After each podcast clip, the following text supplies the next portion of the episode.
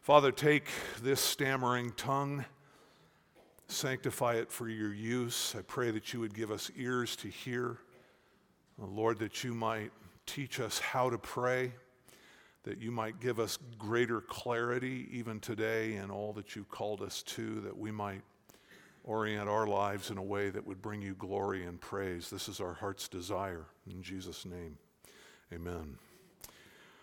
Philippians chapter 1, we have been in this book now for a few weeks, and we are considering Paul's prayer in the opening chapter. For our purposes this morning, we'll read from verses 9 through 11. As Paul begins to articulate his petition on behalf of the Philippian church. And this I pray that your love may abound still more and more in real knowledge and all discernment, so that you may approve of the things or approve the things that are excellent, in order to be sincere and blameless until the day of Christ, having been filled with the fruit of righteousness which comes through Jesus Christ to the glory and praise of God. In this brief petition, Paul demonstrates really five distinct priorities for the, for the Christian life. Paul is praying for the maturity of the Philippian church. And we've been talking about how we can look at Paul's prayers and learn how to pray ourselves. And beyond that, in seeing the things that he prays for, we learn the very things that we ought to be aiming at in life and asking the Lord to do in us as well. So, as he prays for the maturity of the Philippians, last week we looked at that first priority, the first of five, and that was the priority of a growing love. He wanted them to be characterized by a love that was guided along in real knowledge and all discernment. Look at it there in verse 9. And this I pray that your love may abound still more and more. They had a love, it was a love that was given to them by God. And Paul prays that it might abound, that it might burgeon, and that it would abound in real knowledge and all discernment. So, the foundation for any mature church, the way you evaluate a mature church, the way you evaluate a, a good church is by the, the abundance of biblical love. That love that we took time to define last week. That's the foundation of our maturity is, is this love, or the evidence of our maturity is this love. And we looked at four characteristics, if you remember, and I can review briefly. We talked about the fact that Paul prayed for God's love. This wasn't a love that the Philippians were to churn up themselves. That's why Paul prays for it. And he asks for a, uh, this, this love from God because God is love. That's his very character. And he is the one, by his Holy Spirit, who sheds his love abroad in the hearts of his people. So we have been supernaturally taught, Paul said in 1 Thessalonians, to love one another. He said, I don't need to teach you about love for the brethren. That is something you already understand because you're in Christ and you have been taught how to love. The ability to love and understanding at some level of that love is innate within the Christian because God has placed it there. He's bundled it, if you will, with your salvation.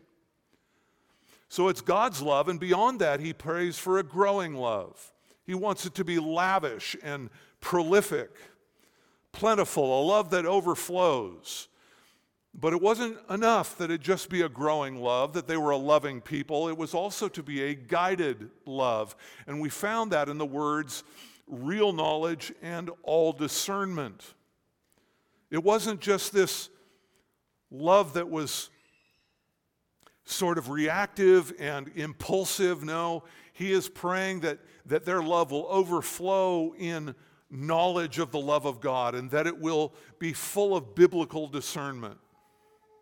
You could think of it this way it's a prayer for an insightful love, a love that knows how to engage. You remember that Paul said in 1 Corinthians 13 that without love, knowledge merely puffs up, it makes arrogant. And so uh, the opposite is true as well. There's something stunted about a love that isn't lived out in knowledge. Without knowledge, love is simply sentimental. It's something that's nebulous and flimsy and whimsical and oftentimes is misdirected in the human life. I know many of you are In N Out Burger fans, and if you want to think about it this way, Paul is praying for a double double. He's praying that your love will abound still more and more. There's the meat. That's what he wants a double patty of love. He wants it to be sufficiently full of protein, and that, that love would then be accompanied by one slice of knowledge and one slice of discernment. It's a lousy illustration, but it came to me. My better illustration was last week that there is a river of love that is overflowing its banks and it's, it's supplying rich nutrients and water to the, to the valley that is the Philippian church so that they can grow and produce fruit. But even that overflowing river is not wild. It's overflowing, but it is still directed by the banks of knowledge and discernment. It's guided in such a way that it proves to to slow that river down, if you will, and, and, and, and direct it so that it is profitable and that it infiltrates throughout the whole of the church. So he's after a guided love. God's love, a growing love, a guided love, an intelligent love, a love that is directed toward edification of the church, building up the church, building up the body of Christ. And we concluded by saying that it is a giving love, and we drew that out of really two things. One, the meaning of the word agape, which is this distinct love that the Bible really put on the map. The word agape existed before Koine Greek, but it wasn't, it wasn't really that, that, that love that drew in the most focus outside of Scripture, where in Scripture it is the best and the biggest and the brightest of loves. Paul is saying, Look, I don't, I don't want love that is this unbridled passion, this unrestrained emotion. I don't, I'm not talking about that sort of rickety, flimsy kind of love that you can fall into and fall out of it. What does Paul say about agape in 1 Corinthians 13? That love never what? Never fails. It is concrete. It is, it is strong. And that is because it is bound up in a determination, an unwavering commitment to deny myself for the good of other people. That's why that love never fails, because self doesn't enter in. Self is a non issue. Self is willing to be sacrificed so that you might benefit. It is a for you kind of love. There's no self protection in it. This kind of love is bent on giving and not getting. It is determined to serve, not be served. This kind of love is a conscious choice to do what is good for another despite the personal cost. No matter my personal feelings at the moment, I am willing to engage for your good no matter the cost. Now, I said this last week, but I want to emphasize it again. All right, just so that we're clear. Agape love is a love of the will, it is a love of choice, it is a love of volition. It is a conscious decision to sacrifice self and to act on someone else's benefit. And, and the most obvious illustration of that is what? It's the cross of the Lord Jesus Christ. You can't get a better definition of this kind of love than that. Jesus, note this because, and I think it's important to say in our culture because there is so much Jesus is our boyfriend sort of teaching and singing out there that says that Jesus was in heaven and he looked down and he saw people that were so attractive, so alluring. He looked at them and he was mesmerized by the glory of their beauty, and therefore they were worth him emptying himself, pouring himself out, coming incarnate, and then dying a sacrificial death in our place. I mean, who wouldn't die for me? Folks, that's backwards. Utterly backwards. Jesus Christ is beautiful. Jesus Christ is glorious. Jesus Christ is alluring and worthy of worship. We were sinful, sick and sore, as the song says. And the scriptures go to great lengths to make it clear that Jesus did not come for us because we were such a catch. Jesus came for us motivated by a deep, compassionate, merciful love. He came to those who were ungodly. He came to those who were helpless. He came to those who were sinners and those who were his enemies. He came to heal the what? The sick and to give sight to the who? The blind. He came to give, give legs to those who were lame. Do you see that that's a description of us? We were not healthy, whole, and handsome. We were helpless and humbled and broken, blind and lame, and ultimately unrighteous. We were thirsting for a righteousness that we could not supply for ourselves, and Christ came that he might give us that righteousness. You see, he denied himself in our best interest. So that the foundation of his love is not emotional attraction, but it is a volitional commitment. It's a determination of the will. Now, that said, that said, mature love is not without emotion. Do you understand that? Now you wonder, why is Dave going into this? Well, last week I was a little hard on that heart shaped Valentine's love, and none of you signed up for the Valentine's uh, couples dinner.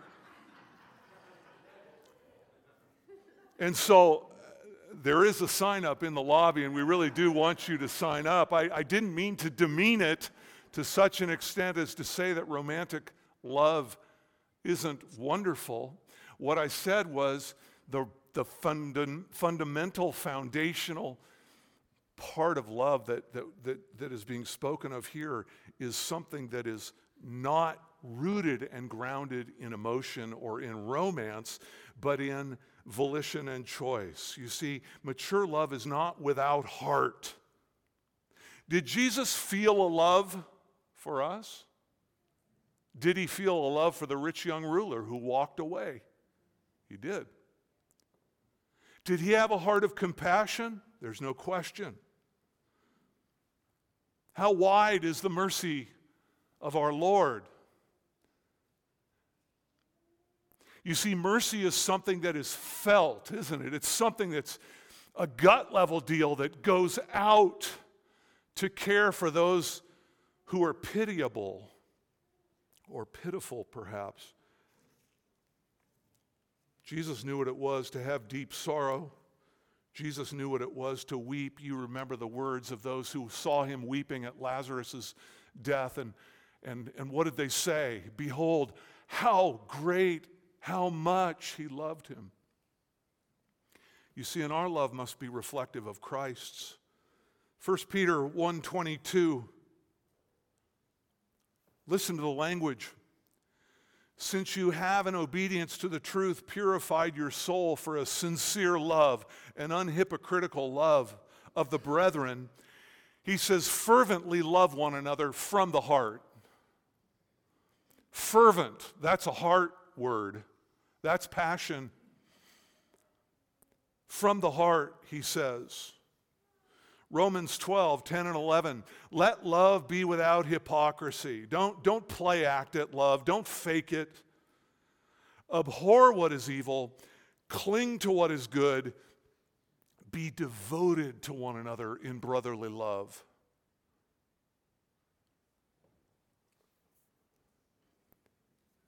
Brotherly love, devoted love. You see, if you love your brother in Christ as Christ loves, there will be heart affection. Love should not be merely duty. A right love comes with devotion, which stops me in my tracks at times because I don't love as I should. You can do the thing without doing the thing, right? Philippians 2 1. Therefore, if there is any encouragement in Christ, if there's any consolation of love, if there's any fellowship of the Spirit, if there's any affection and compassion, do you hear the language that Paul is talking about? He says, he says, Look, reflect on the church, think about it. You could take it this way since there is certainly encouragement in Christ, and there certainly is the consolation of love. And just as there is this rich fellowship of the Spirit, and there is this mutual affection and compassion that exists in your midst, how did Paul know it existed in their midst? Because they had the love of Christ in their hearts.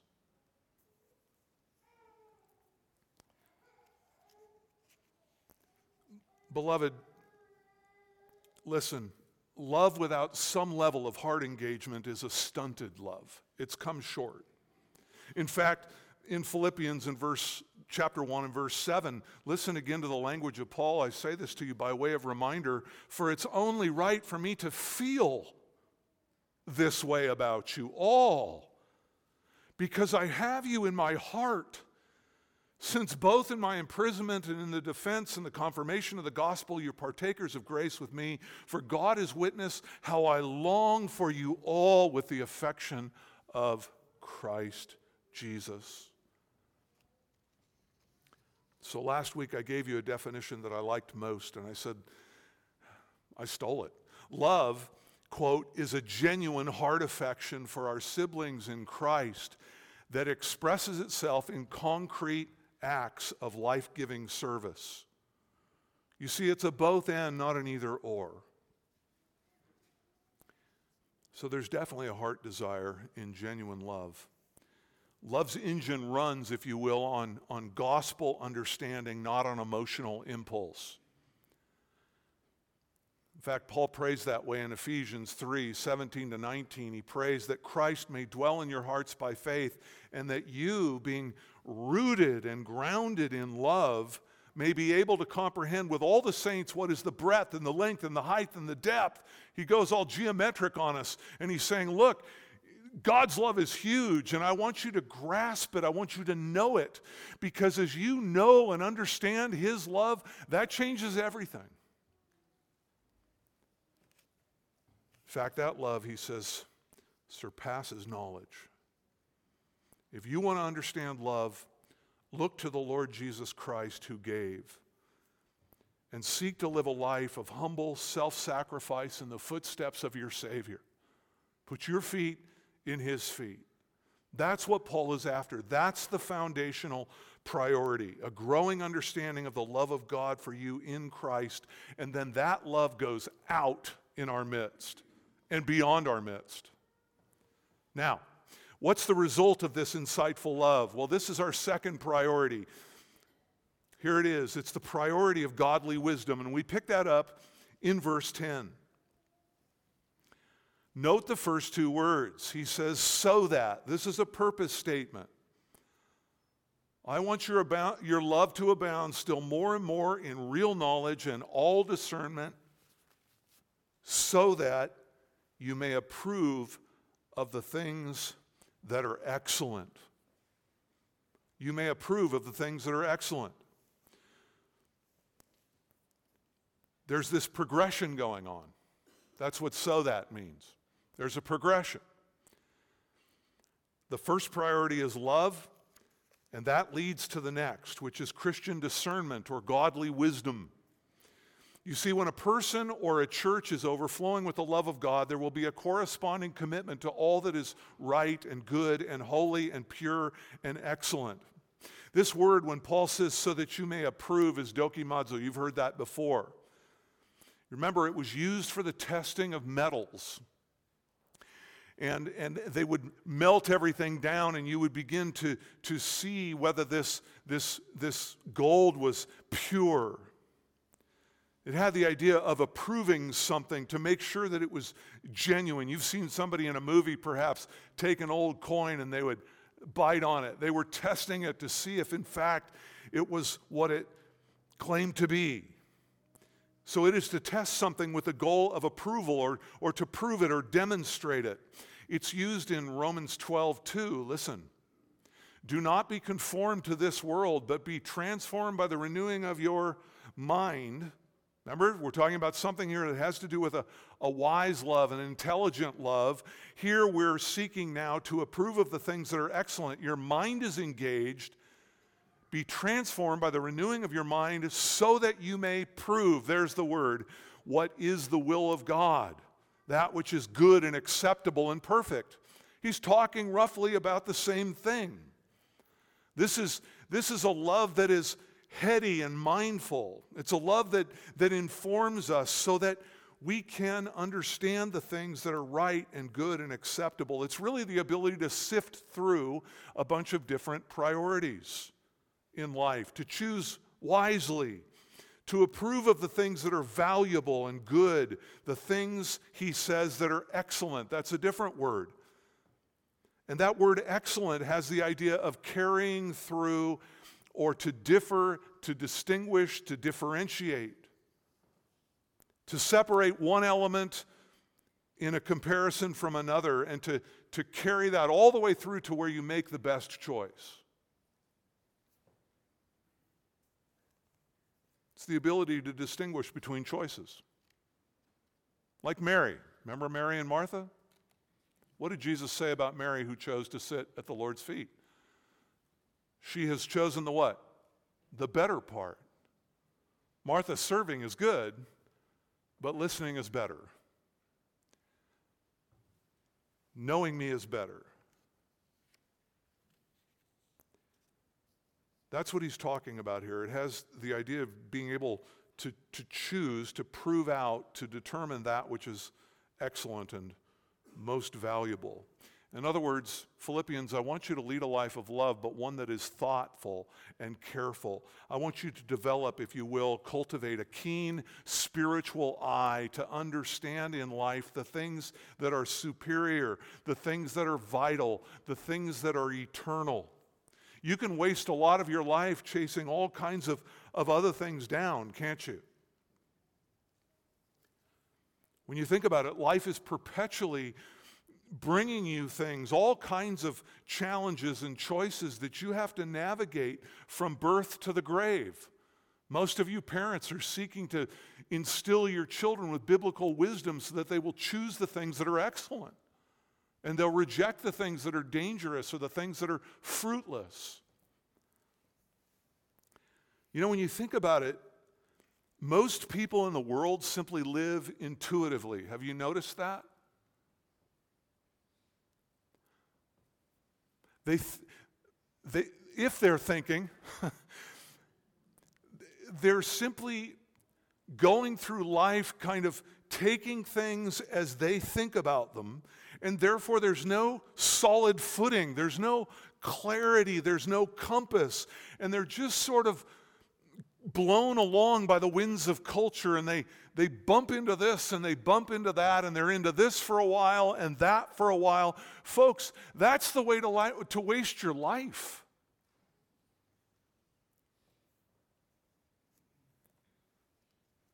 Some of you, even looking back at your past, can remember days when you were younger and you were just given to this thing for a while and that thing for a while, and ultimately they mattered to you so much at the time. And God, in His sanctifying grace, does what? Leads us to the things that matter, leads us to the things that are solid, leads us to the things that are substantial. My aunt and uncle had these two wiener dogs by the name of Peanut and Pretzel. And I don't remember which one of them, but one of them they had to put down.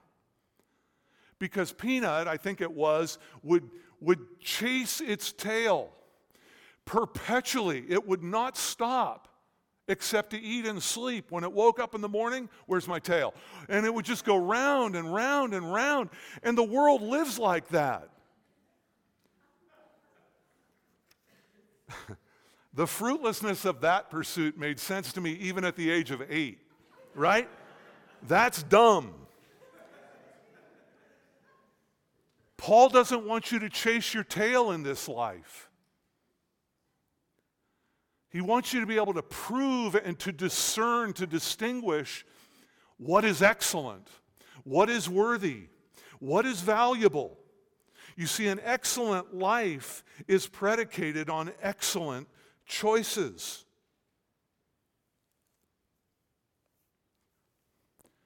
Think about Jesus. For what does it profit a man? What? To forfeit his soul. He can gain everything, but then he forfeits his soul. What's he trying to say? He's trying to, to dissuade us from a life that pursues the things of this world because the end of those things is destruction. Paul's saying the same thing. No wonder, because it comes from the same God. You see, an experiential knowledge of the love of God in Christ through the Holy Spirit gives us depth of insight into life and it enables you to live with a discerning mind so that you choose wisely according to what the scriptures teach. And you apply that teaching in such a way that ultimately you live wisely, skillfully, profitably in life. This is what Paul is getting at. That they would have a knowledge of God's love, and that guided by knowledge and discernment, they would make the best possible choices, ultimately, that they would be the best possible people. There's a third priority, and that is the priority of righteous character. The priority of righteous character. Look again at verse 10. He says, so that you may approve of the things that are excellent in order to be sincere and blameless. In order to be sincere and blameless, he's talking about your character. This isn't something just of the head. It moves out into the life. And of course, it begins with your heart. It begins with your thinking. It begins there at the Mission Control Center, but then it goes out and it informs the life. And this is, this is wonderful stuff. Graphic, graphic language Paul uses here. He says he wants them to be something, and that is sincere and blameless. This word sincere the etymology of this word is somewhat uncertain, but there are kind of two primary camps. Some think the word comes from the world of metallurgy, where impurities were removed from precious metal and, and, and it would become pure. It's not the same word as dokimazo that we saw earlier, but the idea is you want to have a life that is unalloyed, unmixed. It's a pure life. In other words, it relates to moral purity. You're not one who mingles Christ or seeks to with the world, which Jesus said is an, an, impossibility. You must serve one master or the other. You're not one who is a life that is hanging on to the world in one hand and seeking to hang on to the cross with the other. You're not straddling some fence. You're not contaminated by the world and its lust. You're, you're unalloyed. Others think the word, and this is intriguing as well, carries the idea of holding something up to the sunlight in order to test it or to judge it. It's holding something up to a bright light. In Latin, this word sincere is sine cera. It means without wax. And it's, it's used to describe fine pottery as the potter would make his clay pieces and he would put those in the kiln. Oftentimes they would, they would crack or have some imperfection. And so they would take this, this wax, then they would, they would work it in, this pearly wax, into that crack so that it would be covered up and they could sell it. They were crooked. they could sell it as though it were a, a pure piece of, of pottery. It was, it was wholesome. The integrity of the pot, though, was not true. And one way that you could determine whether the potter had used wax was to hold that piece up and look at it in the sunlight, and that wax would inevitably show through the sunlight. And so the idea here is, is Paul is envisioning a life of integrity. It's a life without wax, not a life without cracks. We all have cracks. Let's just be honest about them. And the fact that Jesus answers those questions, right? This is somebody seeking to live a life that is deceptive, it's hypocritical. And Paul says, look, no facade, no fake, no hypocrisy, no claiming to be what you are not, no covering up, nothing hidden, nothing false. Yours should be a life that could be held up to the bright sunlight, and we, we would see that, that as we scrutinize it, that your life is full of integrity. Now, either way you take the word, whether it refers to moral purity or a life of integrity, those two concepts are, are not that far apart. Essentially, it's the same meaning. It is a life that is righteous, one that is whole, one that can stand up under close scrutiny and judgment. Now, that's the word sincere. Paul also used the word blameless. And this word is interesting because it's not normally how we think about it.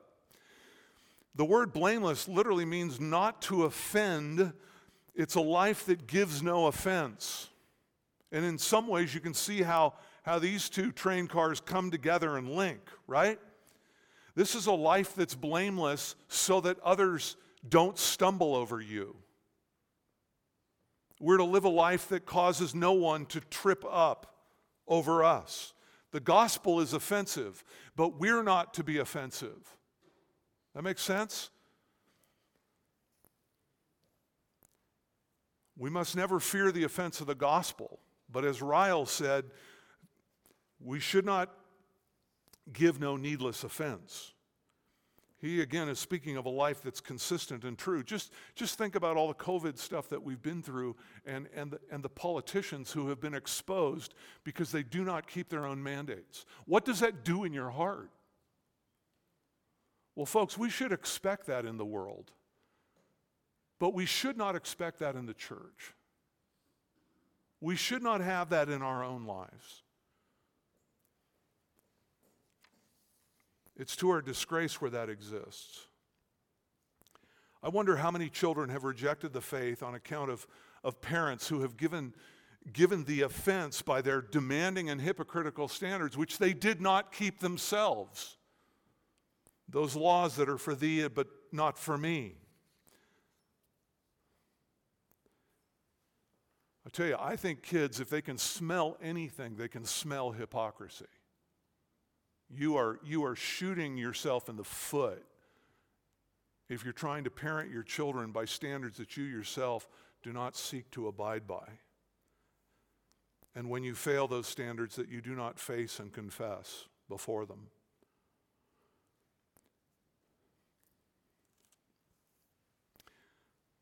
I remember Charles Barkley saying at some point when he had behaved badly on the basketball court, I am not a role model. Paul said this imitate me as I imitate Christ. In the book of Hebrews, chapter 13 and verse 7, consider the example of those men who taught you and considering their example, imitate their conduct. Beloved, listen, don't, don't ever take up that mentality of you're not a role model. You should be a role model.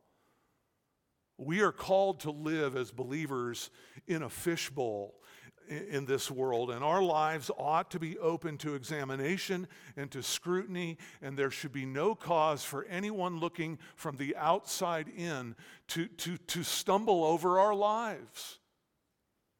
because we walk with integrity, because we're not phony. And again, I'm not saying you never err, that you never sin, but you deal with that sin biblically and appropriately in light of the gospel. You confess it and you forsake it and you're honest about it.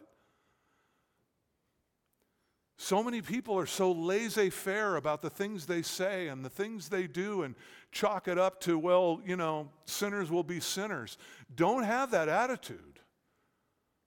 You are to be perfect as your Father is what? Perfect. I can't be perfect. Well, if you've trusted Christ, you are perfect, right? That's, that's your station in life you have been set apart and you are free of sin, and there's a sense in which you're as perfect as you'll ever be because your position and your standing in Christ is one that is perfection.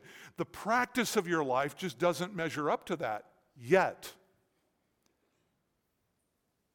Friends, be honest about it where you're, where you're weak and struggling and seek to see those things shored up. We should not have to pull the curtains on our lives so that people can't see in the windows. How many have testified to Christ only to betray that by a compromised life? Now, how long do we maintain this life of truth and integrity, this life that is sincere and blameless? Notice what he says until the day of Christ. Now, when is that? That, that is a phrase referring to the return of Christ for the believer. That phrase, the day of Christ, is distinguished from another phrase which is used in Scripture, which is the day of the Lord. The day of the Lord is a day when Christ comes in judgment of the unbeliever. The day of Christ is the day that the Lord comes to take us to himself and to reward us. You see, Paul's looking forward and he's looking out and beyond the immediate in a sense to, to, to only consider the immediate as it, as it will inform the future. He's looking at the end of the sanctification process uh, to the day of reward. I don't know if this strikes terror in your heart or not, but you know biblically, yes, that you personally, without your mother or father, young person, without your Aunt Mildred, without your pastor, without your teddy bear. You are going to stand before the Lord Jesus Christ someday. Whether you're in Christ or out of Christ, if you don't know Christ, that will be a terrible day, an awful day of wrath and judgment. You will hear words that will, in fact, terrorize you. Depart from me, accursed one unto everlasting fire. You do not want to be part of that day, but you do want to be part of the day of Christ. Because that is the day when we will be drawn to stand before Christ, and each one of us personally will give an account for the lives that we lived on earth and in the body.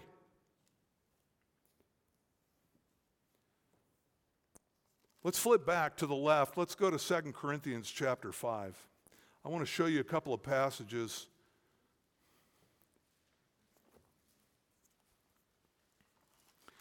Second Corinthians 5 and verse 10.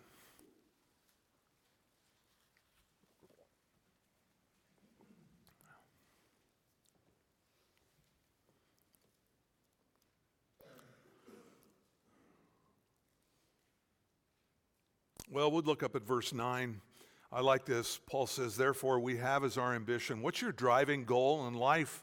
Paul says, We have this as our ambition, whether at home or absent, meaning in the body or not. He says, To be pleasing to Him, that is to Christ. For we must all appear before the judgment seat of Christ. Note this, that's all. That, that has a broad lens, but now he, he narrows it down to a portrait. We must all appear before the judgment seat of Christ so that each one of us may be recompensed for his deeds in the body according to what he has done.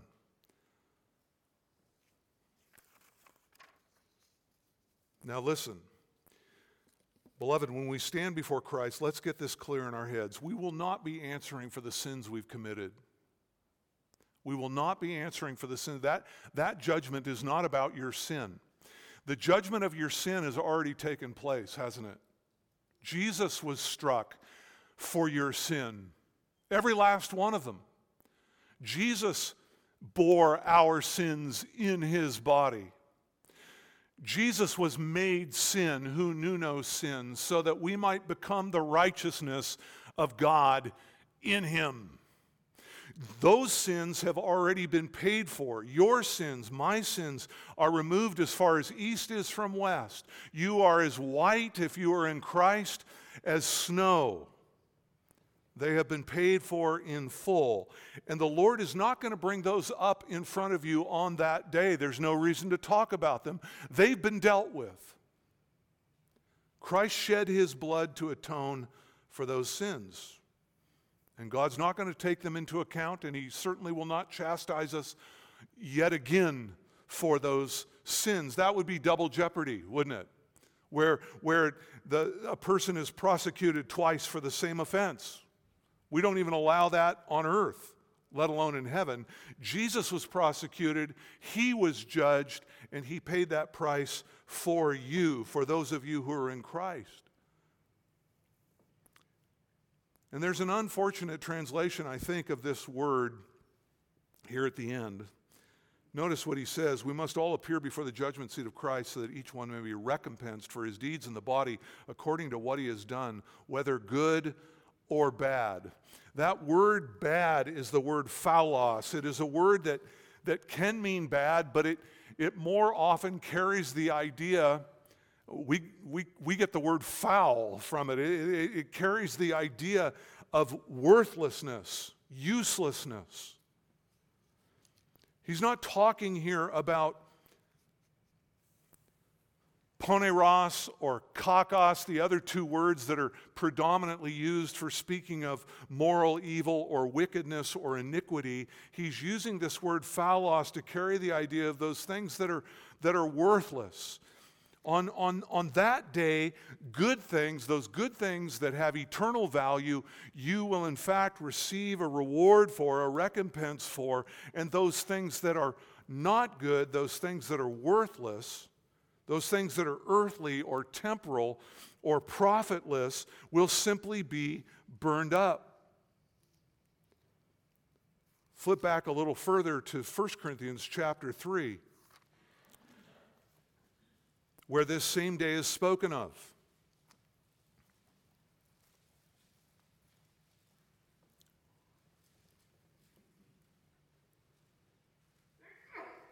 Bless you.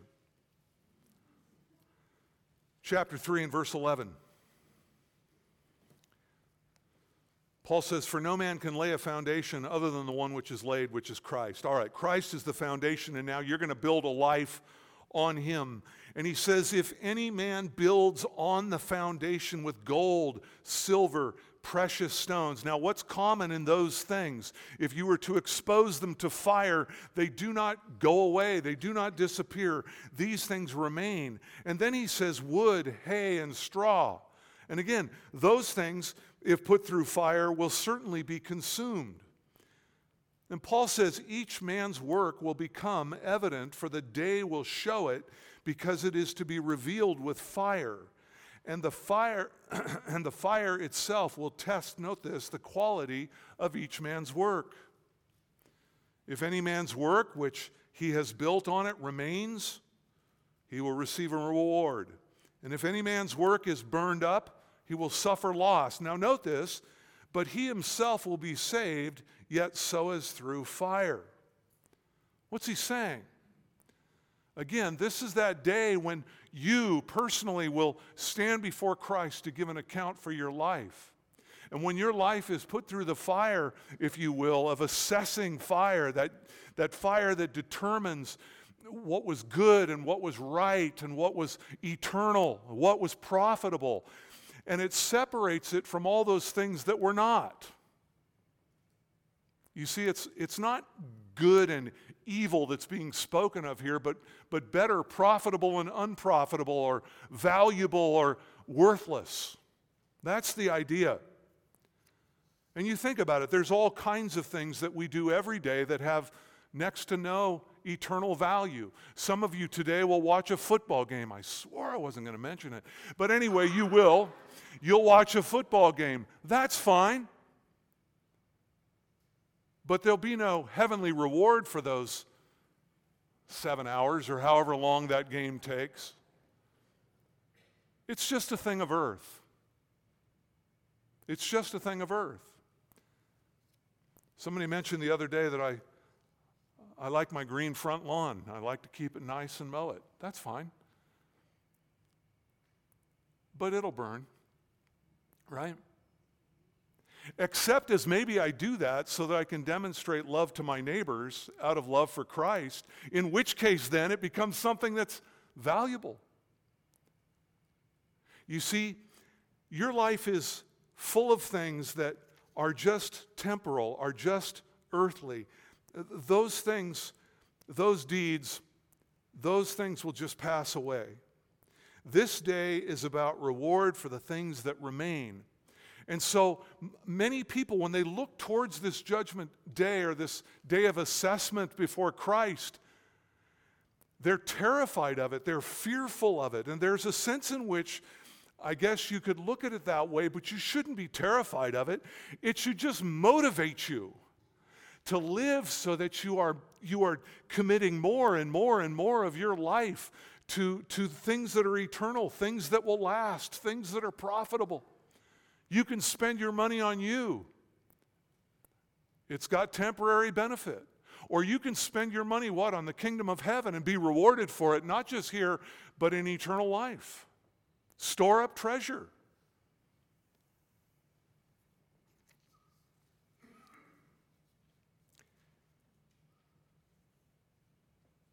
Things done for the kingdom of God, things done from a motive to serve Christ, things done that are sacrificial in love for others. The myriads of things you do from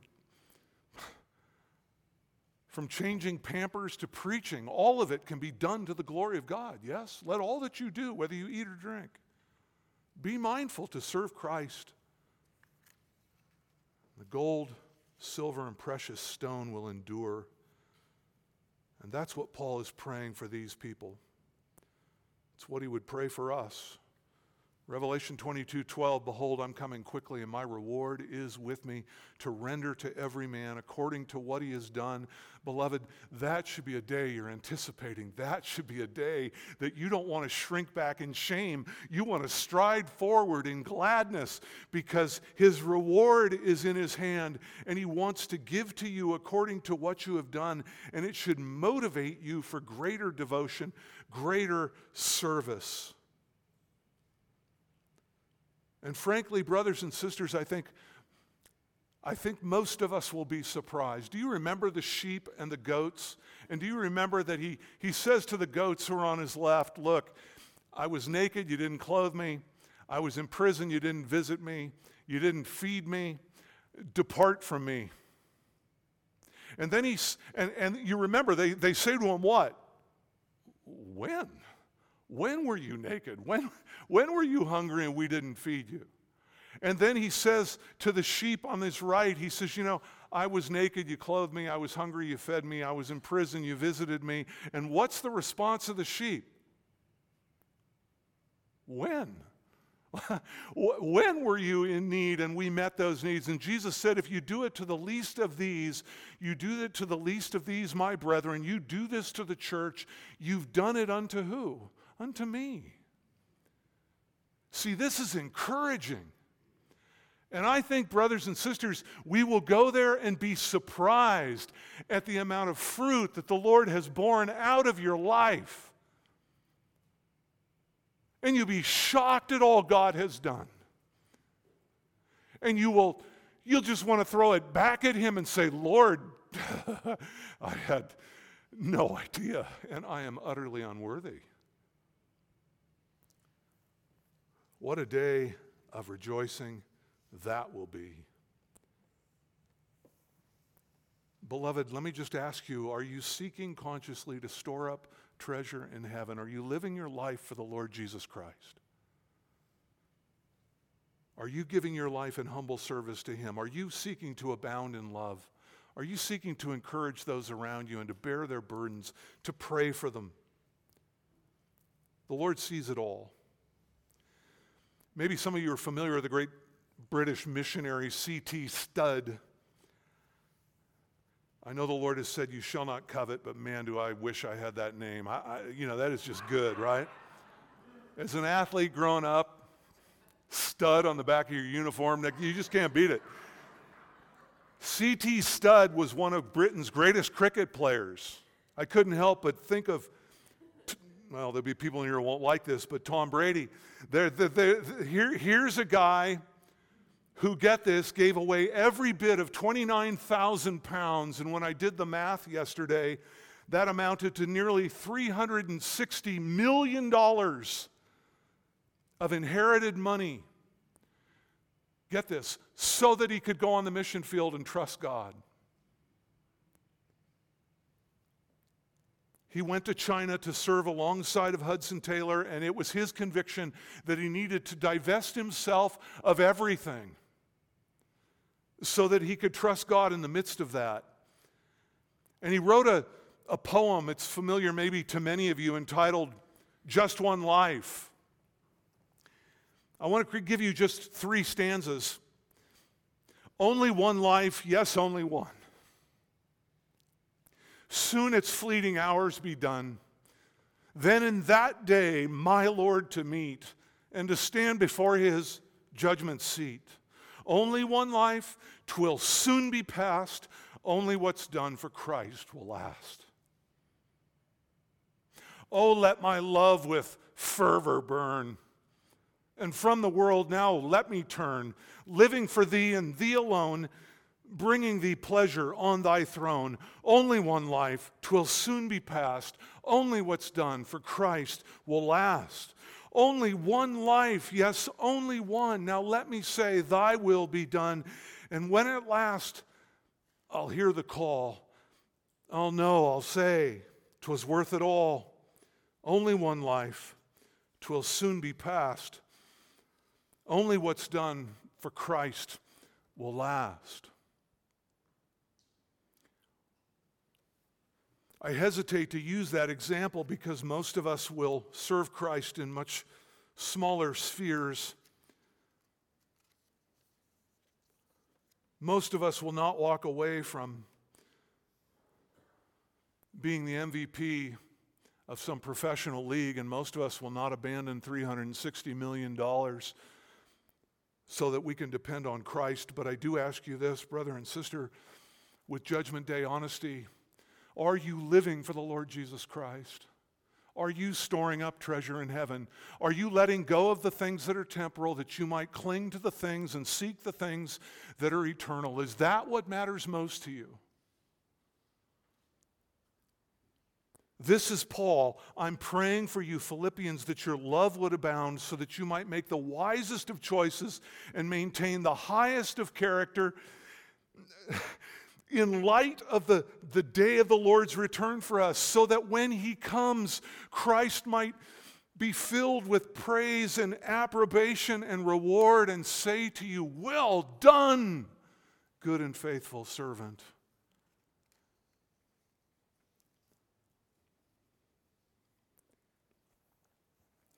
You see, this should be our aim in life, and this should fill the content of our prayers that we would live a life that is unmingled and unmixed with the world, a life that could be exposed to scrutiny, a life that is full of integrity, a life that would give no one else cause to blaspheme God, and that we would be true through and through,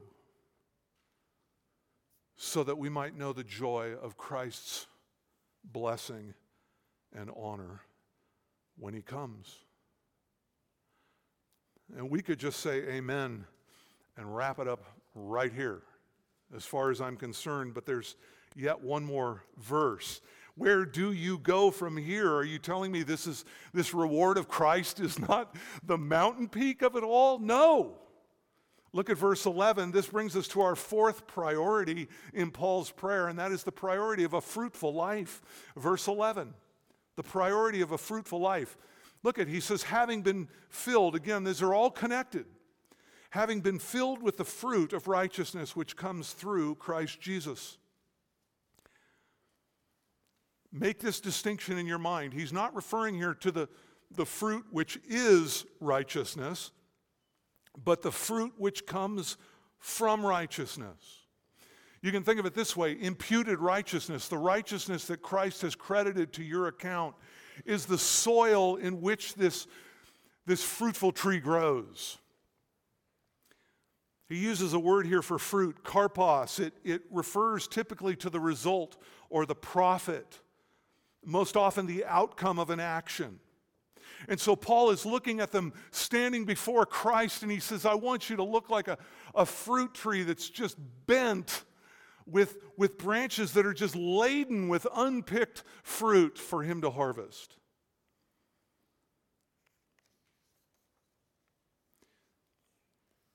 He uses a verb here for having been filled, which is perfect passive.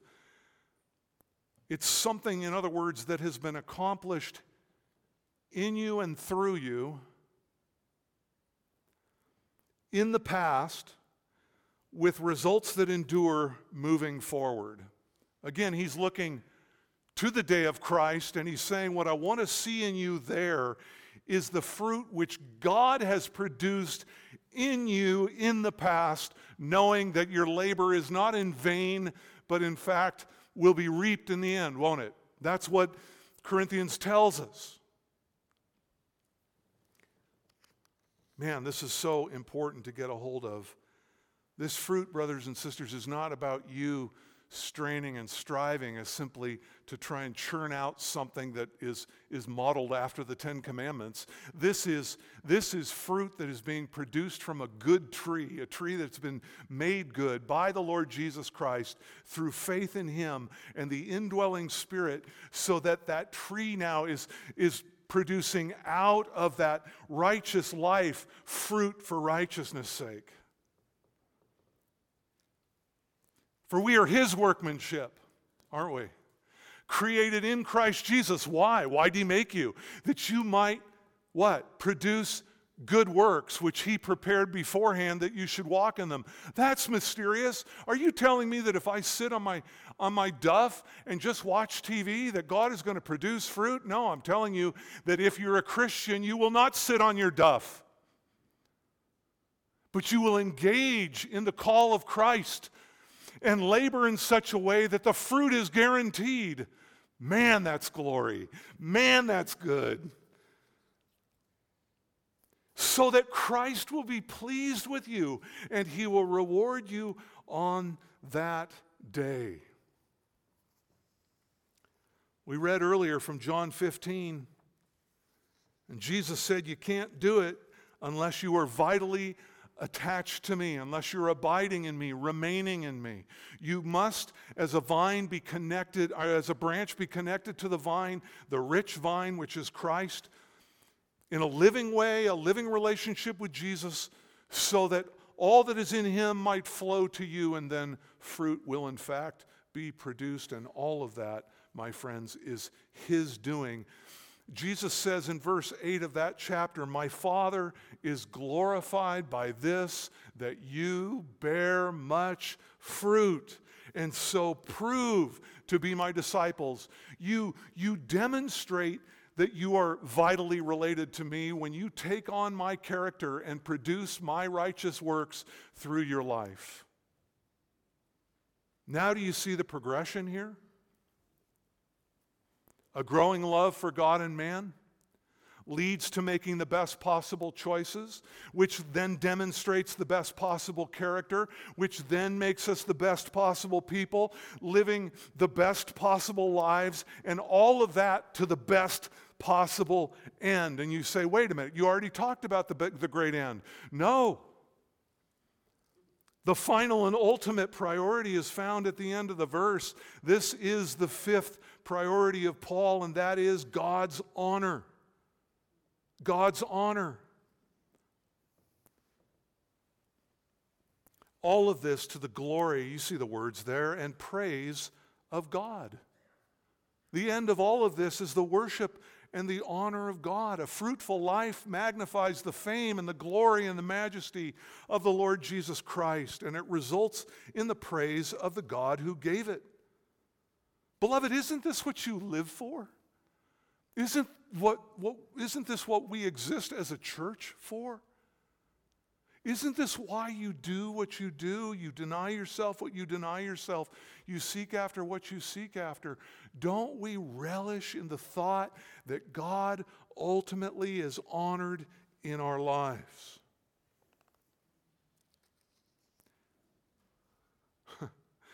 Just to put it in stark relief, again, remember, Paul is writing from prison and he's suffering. And yet, what did he tell Timothy? I'm the Lord's prisoner.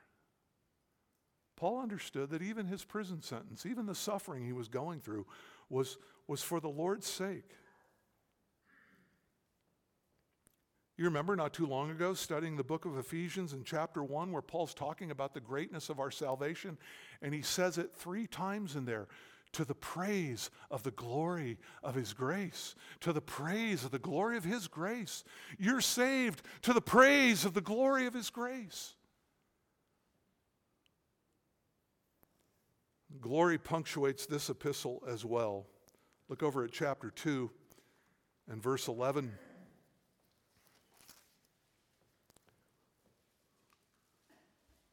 Here's Christ highly exalted and he says, Every knee is going to bow, and those in heaven and on the earth and under the earth. Verse 11, that every tongue will confess that Jesus Christ is Lord to the glory of God the Father. To the glory of God the Father. Look over chapter 4 and verse 20. Now to our God and Father be the glory forever and ever. Amen. And so it is in Philippians 1 and verse 11 to the glory and praise of God. Brother and sister, this is the chief end of life. This is the bullseye. This is what you are aiming at. This should be the pulse of every Christian's heart the glory of God, the glory of God, the glory of God. It's why we do everything that we do. That should be our driving motivation. And all those spiritual graces and the fruit which adorn our lives reflect the very being of God. And therefore, really, when people look at you, they are looking at a, a manifestation in many ways of God's power, His might, and His very person showing itself through your transformed life so that we want this full crop in our lives so that he might be put on display by the distinctiveness and the excellence of our lives. Just as an architect is is is praised for the buildings that she designs or a, a vintner by the quality of his wines so it is that god is honored by the beauty of his workmanship in the lives of his people one last passage, and we're going to wrap up. Turn over to Titus. Go to the right, toward the end, you'll find a bunch of T books. Go to the last T book. There are five in a row there 1st and 2nd Thessalonians, 1st and 2nd Timothy, Titus. Titus chapter 2 and verse 11.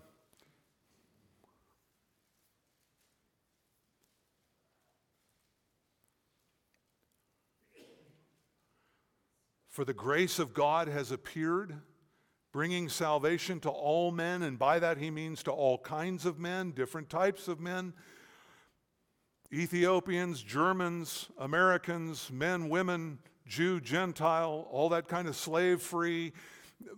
The grace of God has appeared, bringing salvation to all men. Now, note this instructing us to deny ungodliness and worldly desires and to live sensibly and righteously and godly in the present age. Isn't that parallel to what Paul's just praying for the Philippians?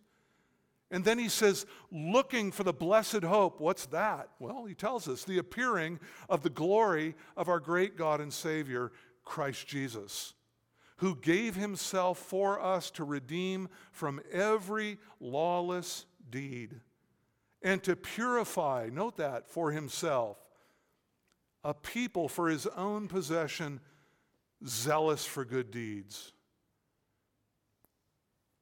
You see, the grace of God in the life produces a likeness of God in the life.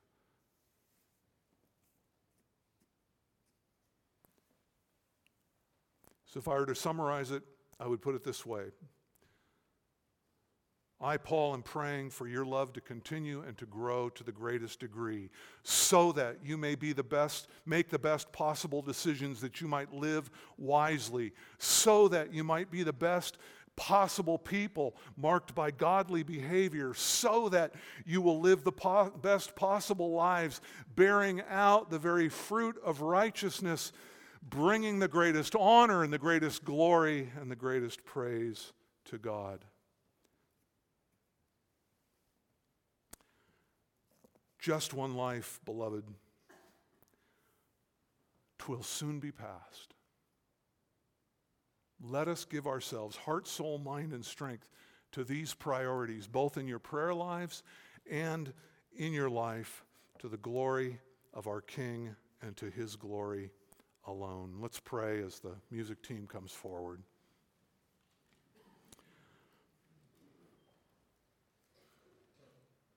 Lord, how full and how rich your word is. As a man said earlier today, what economy of words and how much needs to be unpacked. Lord, there's so much here for us, and yet it's clear.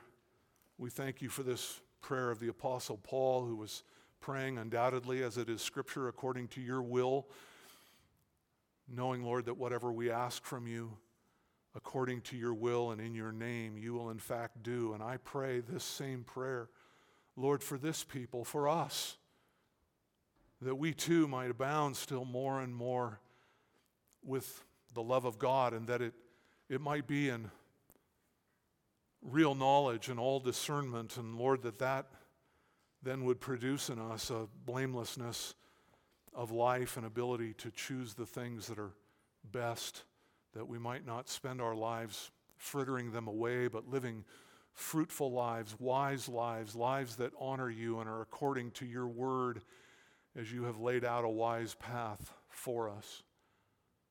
And Lord, in the end, that our lives might be just chock full of ripe, fresh fruit. And Lord, that those works as they hang from our branches might bring you the greatest of glory as the one who can cultivate in the lives of his people his own character. Lord, nothing is more beautiful than you. We worship you. We praise you. I give you thanks for this people. I thank you so much in preparing this message, even thinking about how much of this I see even in our midst now. and Lord, we, we look to you and just give you praise for all of it. We know it's from your hand. May you be honored. In Christ's name, amen. Now to the King, eternal, immortal, invisible, the only God, be honor and glory forever and ever. Amen. God bless you.